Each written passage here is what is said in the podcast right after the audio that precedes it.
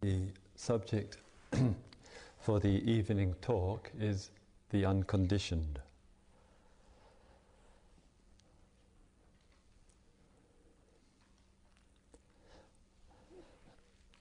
I have heard that recently that in the United States that um, Buddhism has become in the last 15 or 20 years the fastest growing religion that from a relatively very small number of people who adhered to Buddhist principles, Buddhist philosophy and life view, had, the number has increased quite, some, quite considerably to a number in the region, it is said, of between half a million to a million people and that there is a growing degree of interest, and this interest is both in the, the practice, the Buddhist psychology, the Buddhist ethics, the Buddhist principles of non-violence, and that very, I would say, intelligent and thoughtful approach to life and the relationship to life with loving kindness and compassion being very much the centerpiece.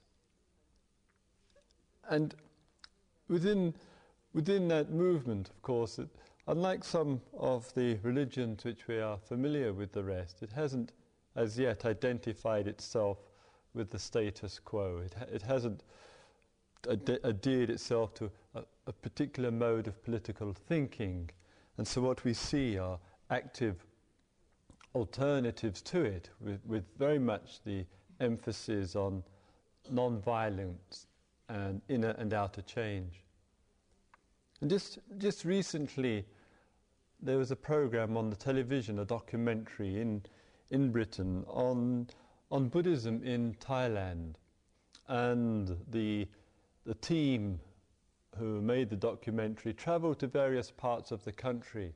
And one of the things which was noticeably outstanding there is that there is also a change taking place in the traditional religion, insofar that more and more of the monks who, with whom the religion and its continuity has been, uh, uh, uh, has been uh, kept, more and more of the monks are beginning to see that the monastic institution it, itself isn't going to last on its present lines.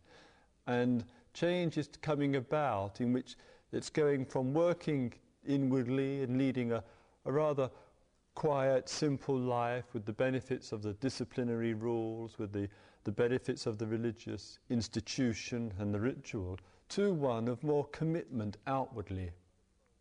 And in the course of the program, just one sentence stuck in my mind. And, and it was one which one of the monks had said, who's working in the, in the villages to really help the people at the grassroots level. And he said, Buddhism and capitalism are completely incompatible. They cannot possibly work together. And in that state, statement, which I feel is a, a statement for much reflection and, and inquiry in, one might polar state that, or in, in a language which we are familiar with, is that capitalism in its form and, and in our present society must appeal to self interest. That, that, that, that's to some degree the, the founding, one of the founding principles of, of uh, this form of life in which producing and consuming become primary reasons for one's existence. And one has that, that the contrast of that, of this, of self interest, coupled with the, the message of the Buddha, which sometimes is interpreted as no self. So, what?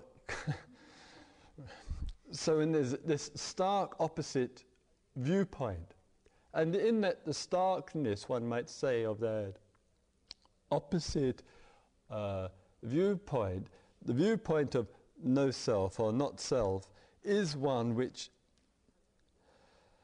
has traditionally and in our present time one which often creates the most confusion, the most difficulty in being able to accommodate and, and to accept.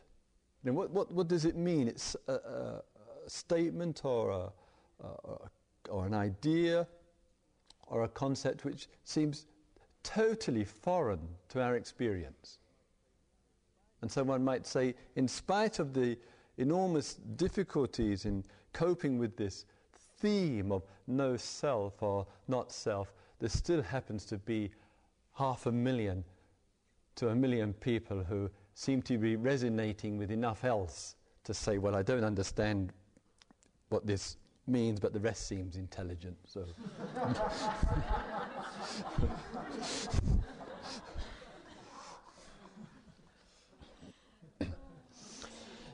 In this look,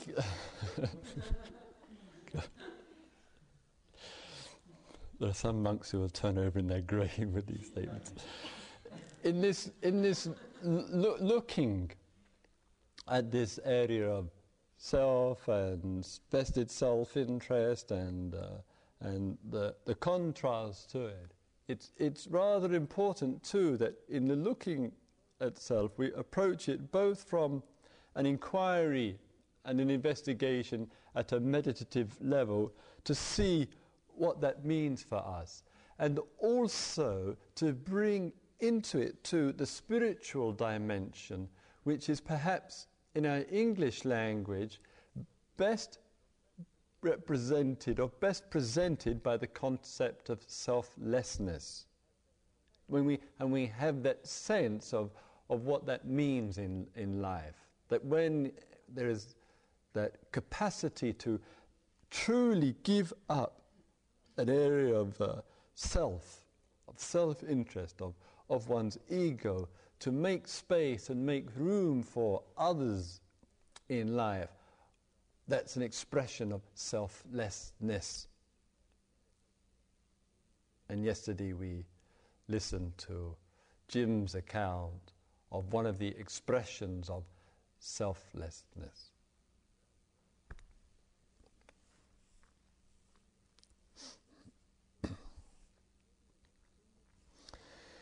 In this giving inquiry and, inte- and investigation into this area of self or not self and, and no self, it is part of the process in which, as human beings, we look and work upon all that which we, in our familiar language, refer to and identify and determine to be ourselves. And so, this, in common parlance, in our everyday life, we say, I am, and then we add a whole string of information to that. But of course, what we're in fact, and practice and application and awareness and observation, is the endeavor to be as clear as possible to deal with what the actual fact is. So that when we are using a word like self, when we are using a word like I, or me, or mine, which is perfectly normal and perfectly acceptable, practice of being clear is being clear what does this actually refer to? And that becoming clear about what it actually refers to is the stepping stone to understanding what we mean by not self.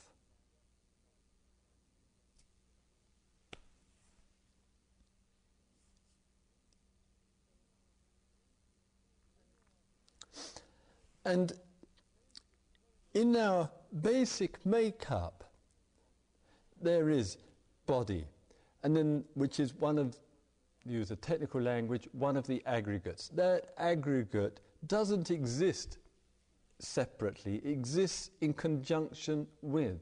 It exists in conjunction with feelings, in conjunction with perceptions, in conjunction with mental formations. the movements, activities of the mind, and consciousness. And those five aggregates are occurring. And they're occurring in an interrelated way. And there's various changes which we have spoken about and have experiences in those occurrences.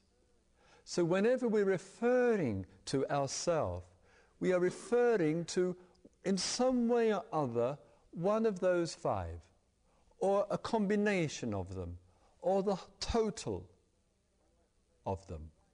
One might say, right now I am sitting here. In that, I'm referring to the physical life, I'm referring to my, my mind being here, I'm referring to my feelings and my perceptions, my consciousness, all, all of that which I say, this is myself. So, myself is something which is identifiable, which is what can be pointed to.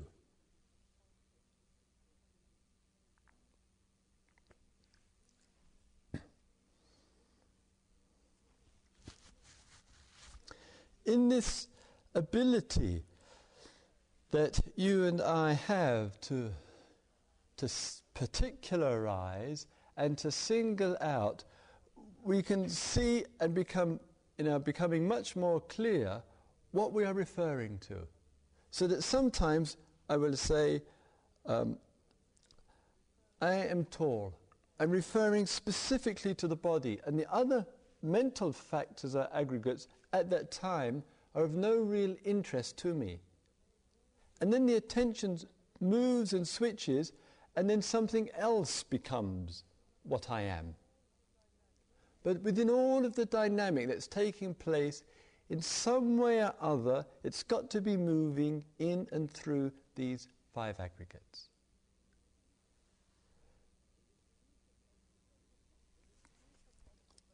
When we speak of observation, when we speak of being aware, when we speak of mindfulness, we're speaking of that element of consciousness which is supported with an energy, an energy behind the consciousness, giving support to it to enable us to be aware and recognize, along with the perceptions, what is happening with ourselves what we constitute ourselves and outside of ourselves.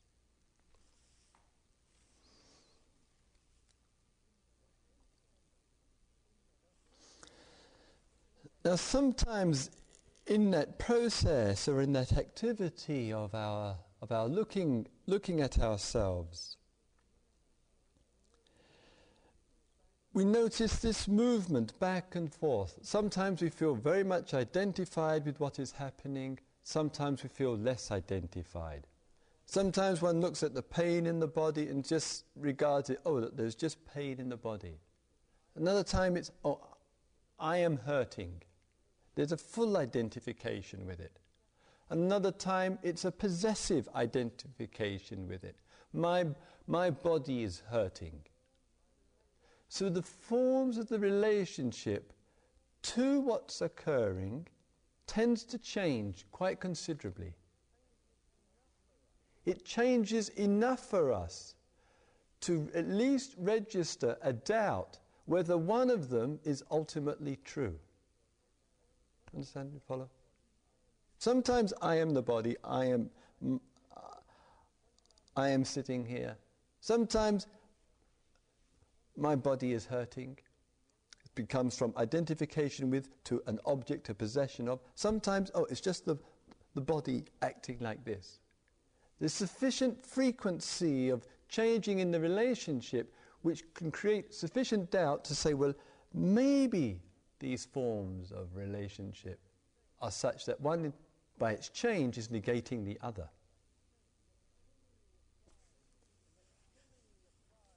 And that similarly applies to our whole, whole mental life. In that feelings, one is completely in one's feelings, uh, in whatever form, or in one's ideas, or just observing the ideas and feelings which are arising. And from the standpoint of practice, the way that the process of observation goes is that within that process, there tends to be more the sense, ah, this is a thought, this is a sensation, this is a feeling, this is an idea. So the process, the meditative process, of insight meditative process, brings with it a reduction, a noticeable reduction in the degree that we identify with what we're experiencing. So there's more a sense within that this is just happening. This is just occurring.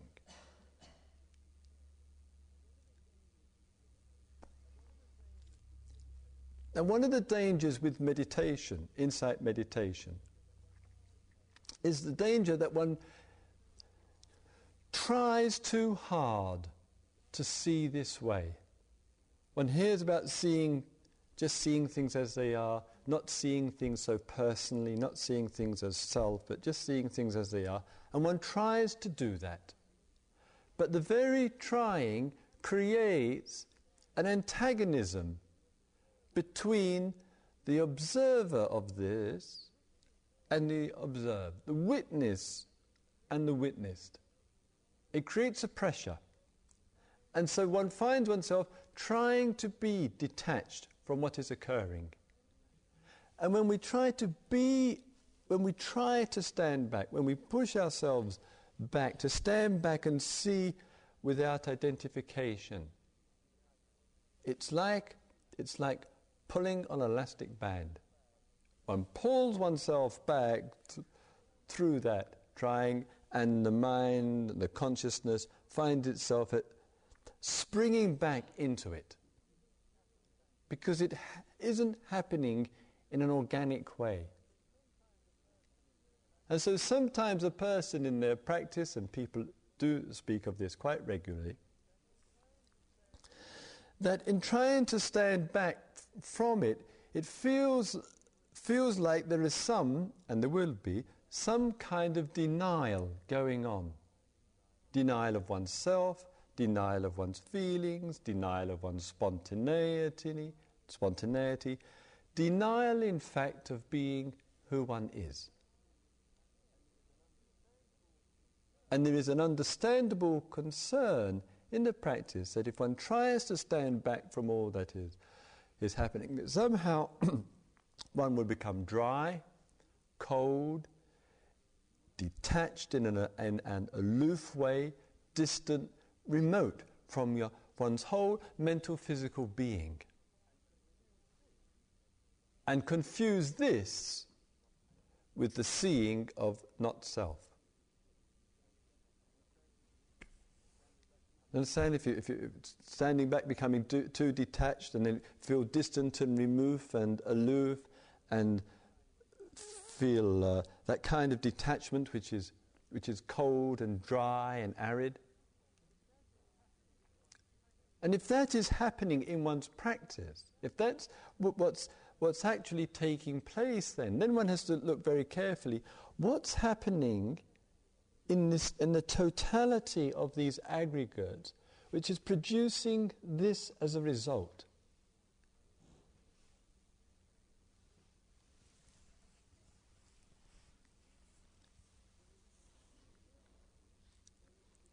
If there is the seeing, therefore, it's not a withdrawal, it's not the trying to get away from, it's not trying to be detached from the events, if there is the seeing of what is occurring, just clearly seeing, quietly, fully, and uh, sensitively of this whole interactivity, the seeing clearly of the phenomenal physical and mental nature means that it will come about within one's being a greater sense of freedom, a greater sense of joy will come through.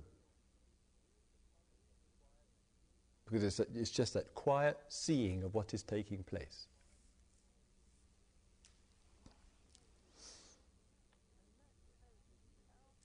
And that has its outflow, because the inner work true inner work must, in the organic nature of things, recycle itself and become outer.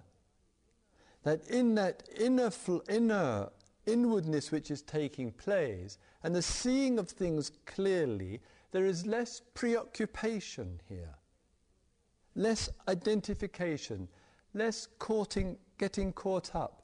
So, as a result, the spiritual factor element of not self, in our language, selflessness, begins to come in. It begins to show itself, manifest itself out in this world.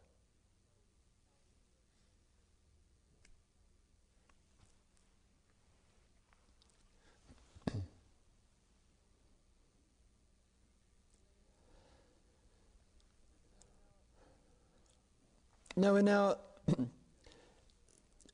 looking at, at, our, at the physical and mental nature and its expression, we also uh, see, and by this time you'll probably be wondering what the title of the talk has got to do with all this.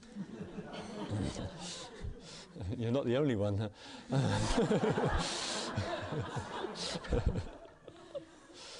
so, by this looking into seeing what the, the in, interaction and inter, uh, de- interdependence is taking place, there's within that the meditative process the form which is taking place, the feature of observation. And we say, and we see in, in that, that in the evolution of ourselves, it requires for that a whole variety of conditions. It's not something, if this is not self, but just a nature, interrelated and inter- interdependent, it's not something that one can do on one's own. It's not something that one can create an ultimate condition. Because that all of that implies a self and a self interest. So, in our awareness and seeing things clear, more and more clearly, we see that, the, that in that you and I exist with this world the world exists with us. That it's not two separate entities at any point in the life journey. So, what that means as far as the practice goes, and living with awareness and observation, that we become aware of the variety of conditions, outwardly and inwardly, which affect what's happening here. This is important. There is a rather peculiar philosophy, and sometimes used in therapy, that I create my own world. It's neither untrue, experientially, it's, it, it, it's, it's a falsehood. It gives a kind of power to the individual which you and I don't have. The world as it shows itself and it is created is created by the variety of conditions. And practice and the process and the genuine, shall we say, evolution of consciousness, when we think in terms of time and we look in that way, means that we make ourselves, through inner and outer conditions, reasonably receptive to seeing life clearly.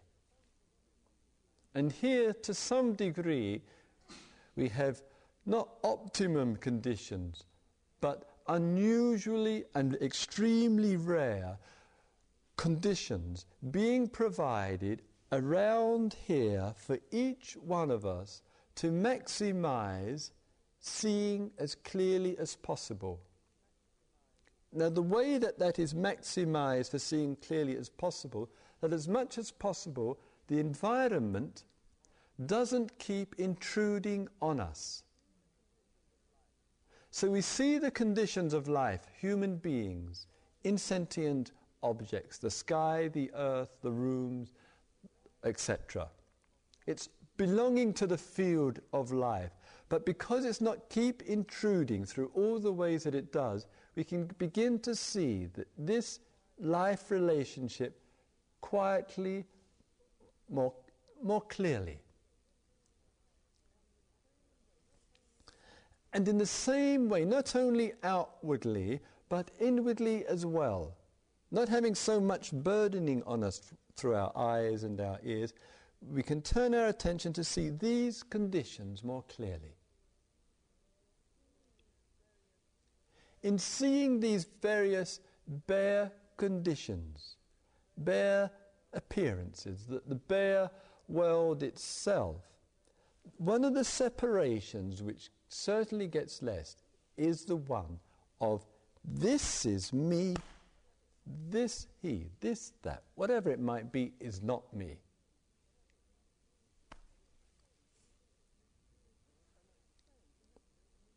And, and a sense, an, an intuitive sense, begins to come in. Sometimes we overlap, we extend this experience of this sense too far. We start saying, This is not me, but, and we might feel, ah, the birds in the sky, the trees, the nature, others. I am everything, I am one with everything, all is me. But that which is genuinely a religious form of, a religious form of experience. But it's a religious form of experience in which self as me so t- has temporarily dropped away, but one is taking it too far. One is taking the uh, identified with a form of experience, going beyond self, but identifying oneself everywhere. And therefore, the self idea has moved outwardly beyond here.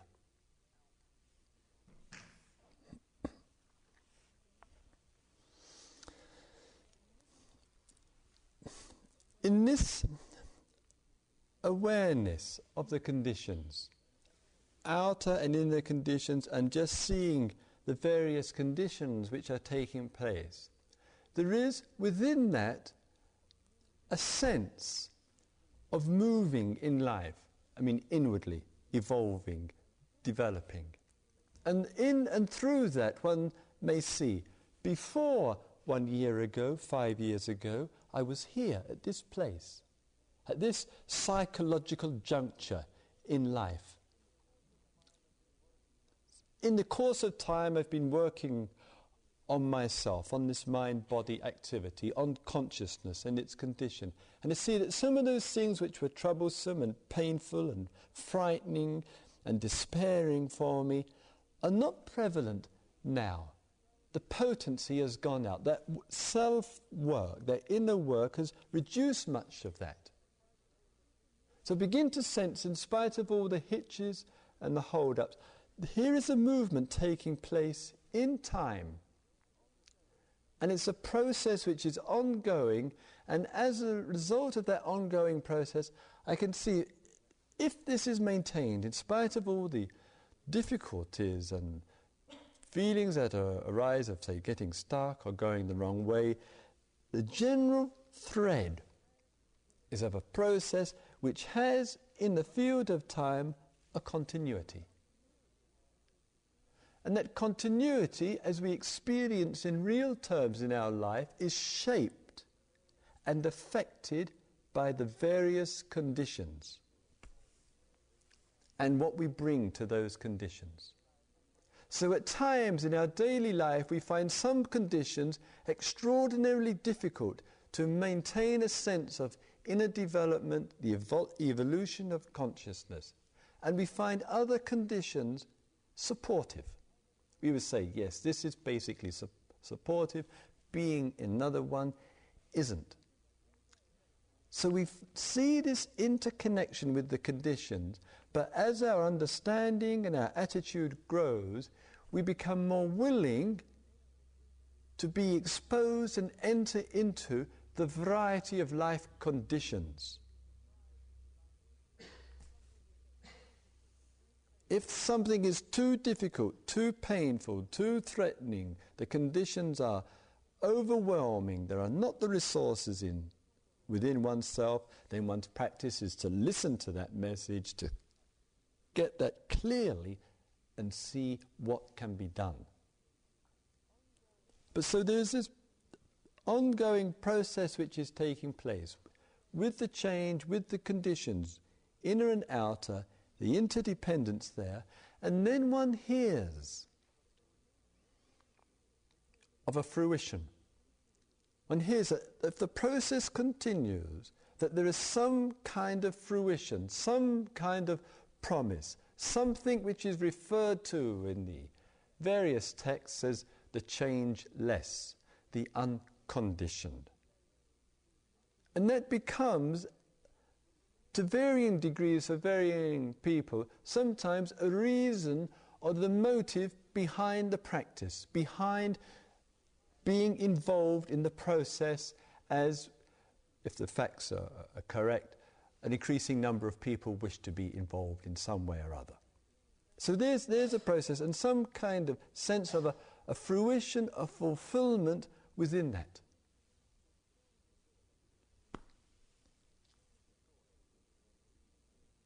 And of course, just incidentally, you know, I, I think you, I'm sure you would ag- agree here that uh, numbers and uh, conversions and so and all of that really doesn't matter. Far better that there is one human being uh, fully, uh, what should we say, truly clear and with courage and uh, understanding rather than, than an enormous number who are uh, half-hearted about these things. And there's history constantly, constantly shows to, to all, all of us where, what single-pointed commitment is capable of. So in this, in this process of commit, committing and giving oneself wholeheartedly to looking and meeting life conditions, this comes as a possible end. But then, within that, one is faced with this peculiar paradox. There's something which is almost unimaginable, that this unconditioned, or in Buddhism would be referred to as nirvana, or God, or transcendence, or whatever the word may be. That if that is unconditioned, means un- it can't be changed, or whatever, in that way, how can, and here's where the conflict and the difficulty arises, how can, the how can conditions produce an unconditioned? How can it make that happen? How can one come to that? How can there be a leap of varying conditions to which, in time and in the progress of uh, the of uh, life's re- relationship, it suddenly change and become something quite different in some way or other. So when one finds oneself that this continuing manifestation of conditions keep occurring in life, and one wonders, does that keep continuing and lead to an end? Or is it that we have to discover in another way altogether. And so, to help counteract this pursuit of a fruition in life, of, of some end which is the answer to all the varying conditions of life, which is the answer to all, much emphasis is rightly placed on not being attached to goals, not being attached to ideas of enlightenment, not not identifying oneself with, with, with, a, with trying to get onto a, a nirvana experience or whatever. And how quickly the mind, in any form of experience, especially experience which is strange or difficult or uh, mystical or whatever, how easily we want to identify, put a label to it. And by putting a label to it, subtly or grossly imply, This I have had. So that the self idea can get a reinforcement through an experience. Get a sense of an assertion of itself that it actually has achieved something special. And it wants that. And it wants that for its own confirmation. It wants it as a proof that all of this is really worthwhile because it has brought me that. and the idea of not only having to give up the greed, the aggression, the despair, the confusion, the anger, but to actually give up the promised land that goes with it, mind doesn't want to know. So, this, this movement of this, pros, this process and the evolution, let us say, that, that goes with it may require, in any inquiry, the genuine renunciation and letting go. And even then, when one says, ah, if I renounce and I let go, then it will come through the back door. and there are no back doors in consciousness, I'm sorry to report.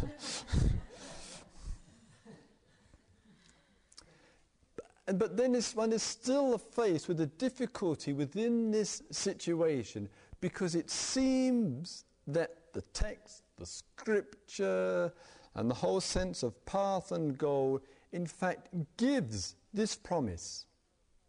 And the way that it is spelt out in the form of the language seems to spell this out in some way or other. But that's because inquiry is short. That's because the investigation into, and the seeing into the nature of, of things is there's still obscurations there. And that's why, because there isn't the, the penetration fully and totally into the living present.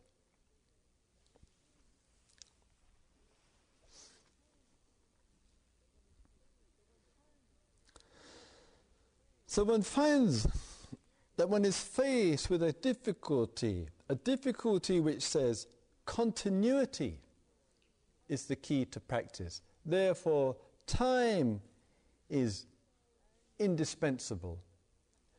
And the sense that, that, that time and the continuing of time and that relationship to time, which says, it might be in, the, in a very subtle and pure way, I am doing this for that. I am meditating in order to be free from. I am, I am observing in order to be able to let go of. So our relationship is that the present is a means, oh, all this in our, our time and in our, in our practice, the present is a means to, re, to come to a certain end. And because we experience this, because this does actually happen, because we can see development and change and so forth, we carry it to the degree that we believe that somehow or other this is related to a transcendent understanding.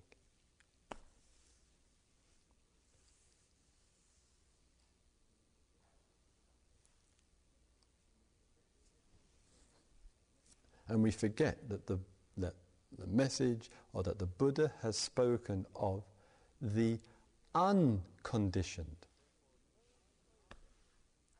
Therefore, no process, no conditioning has any direct bearing on the unconditioned. It is unconditioned.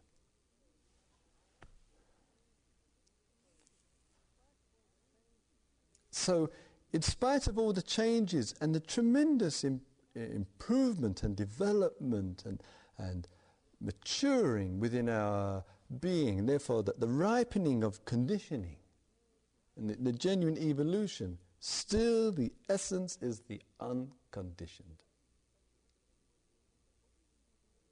What, is the, what, can be the, what can be the relationship then between these two? If this evolution process, this time thing goes on and on, and if there are lives on and on and on and on, and yet there is the, the there's the, the, the communication throughout the ages of the unconditioned.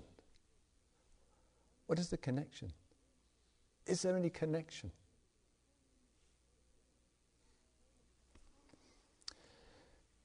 And it comes again, it comes back to the whole self idea. The self idea is the key.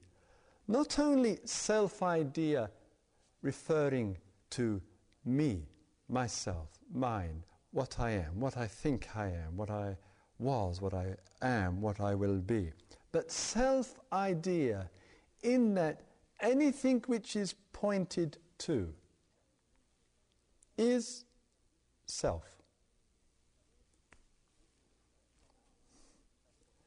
This is a clock. That's what it is. It's itself is that.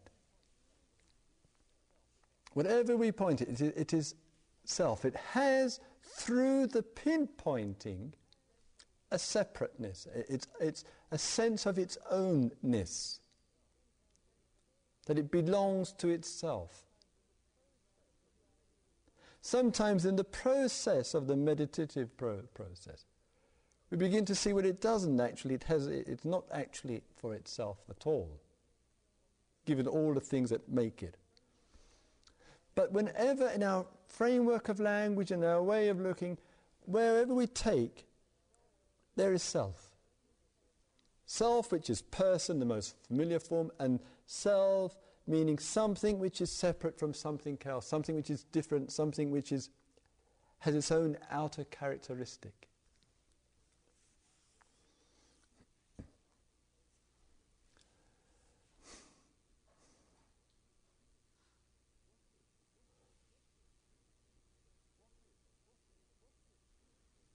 What if, what if, what if in the deeper areas of, of meditation, of that meditative observation. What if there is not that kind of movement of mind, that kind of interpretation in any way at all, which is involved in the question of something being self or not self or no self? What if there's no kind of way of taking a hold of any aspect of, the, of the, all of it or some of it, of any kind of condition? So there's no pinpointing happening. There's no conclusion of it's all diverse and different or it's all one and unity.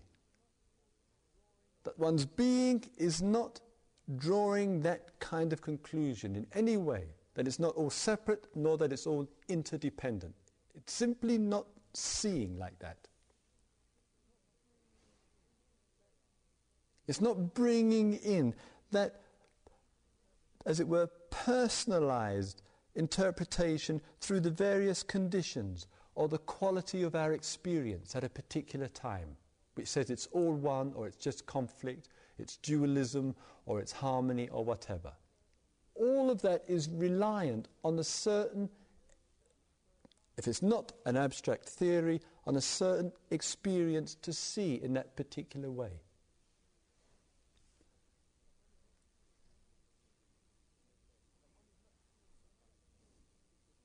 But one is not seeing with one's head, and therefore it's not abstract. One's not seeing through the limited reference of a personal experience or just an experience.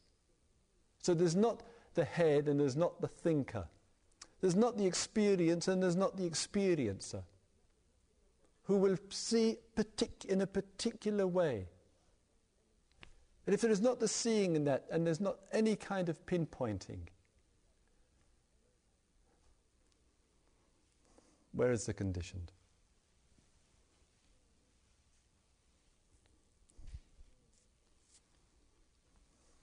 Where is the self? Where is there an it in reference to another it or it to itself?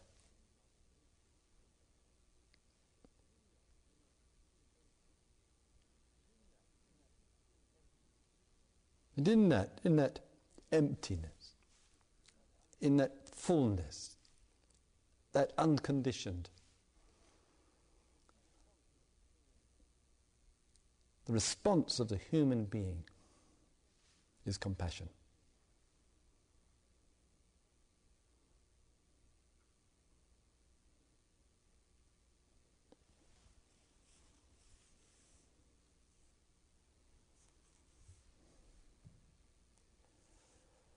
May all beings see into life.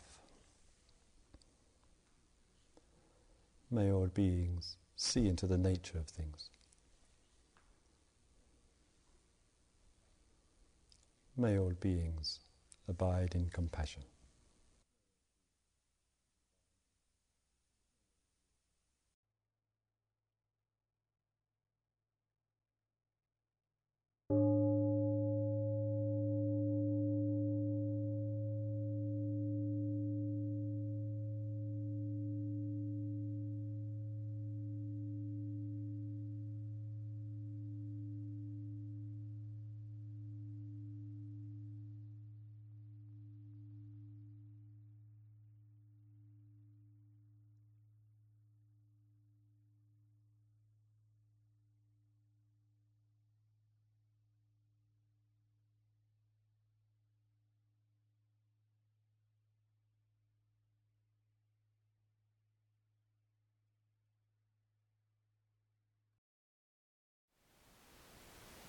Thank you for listening.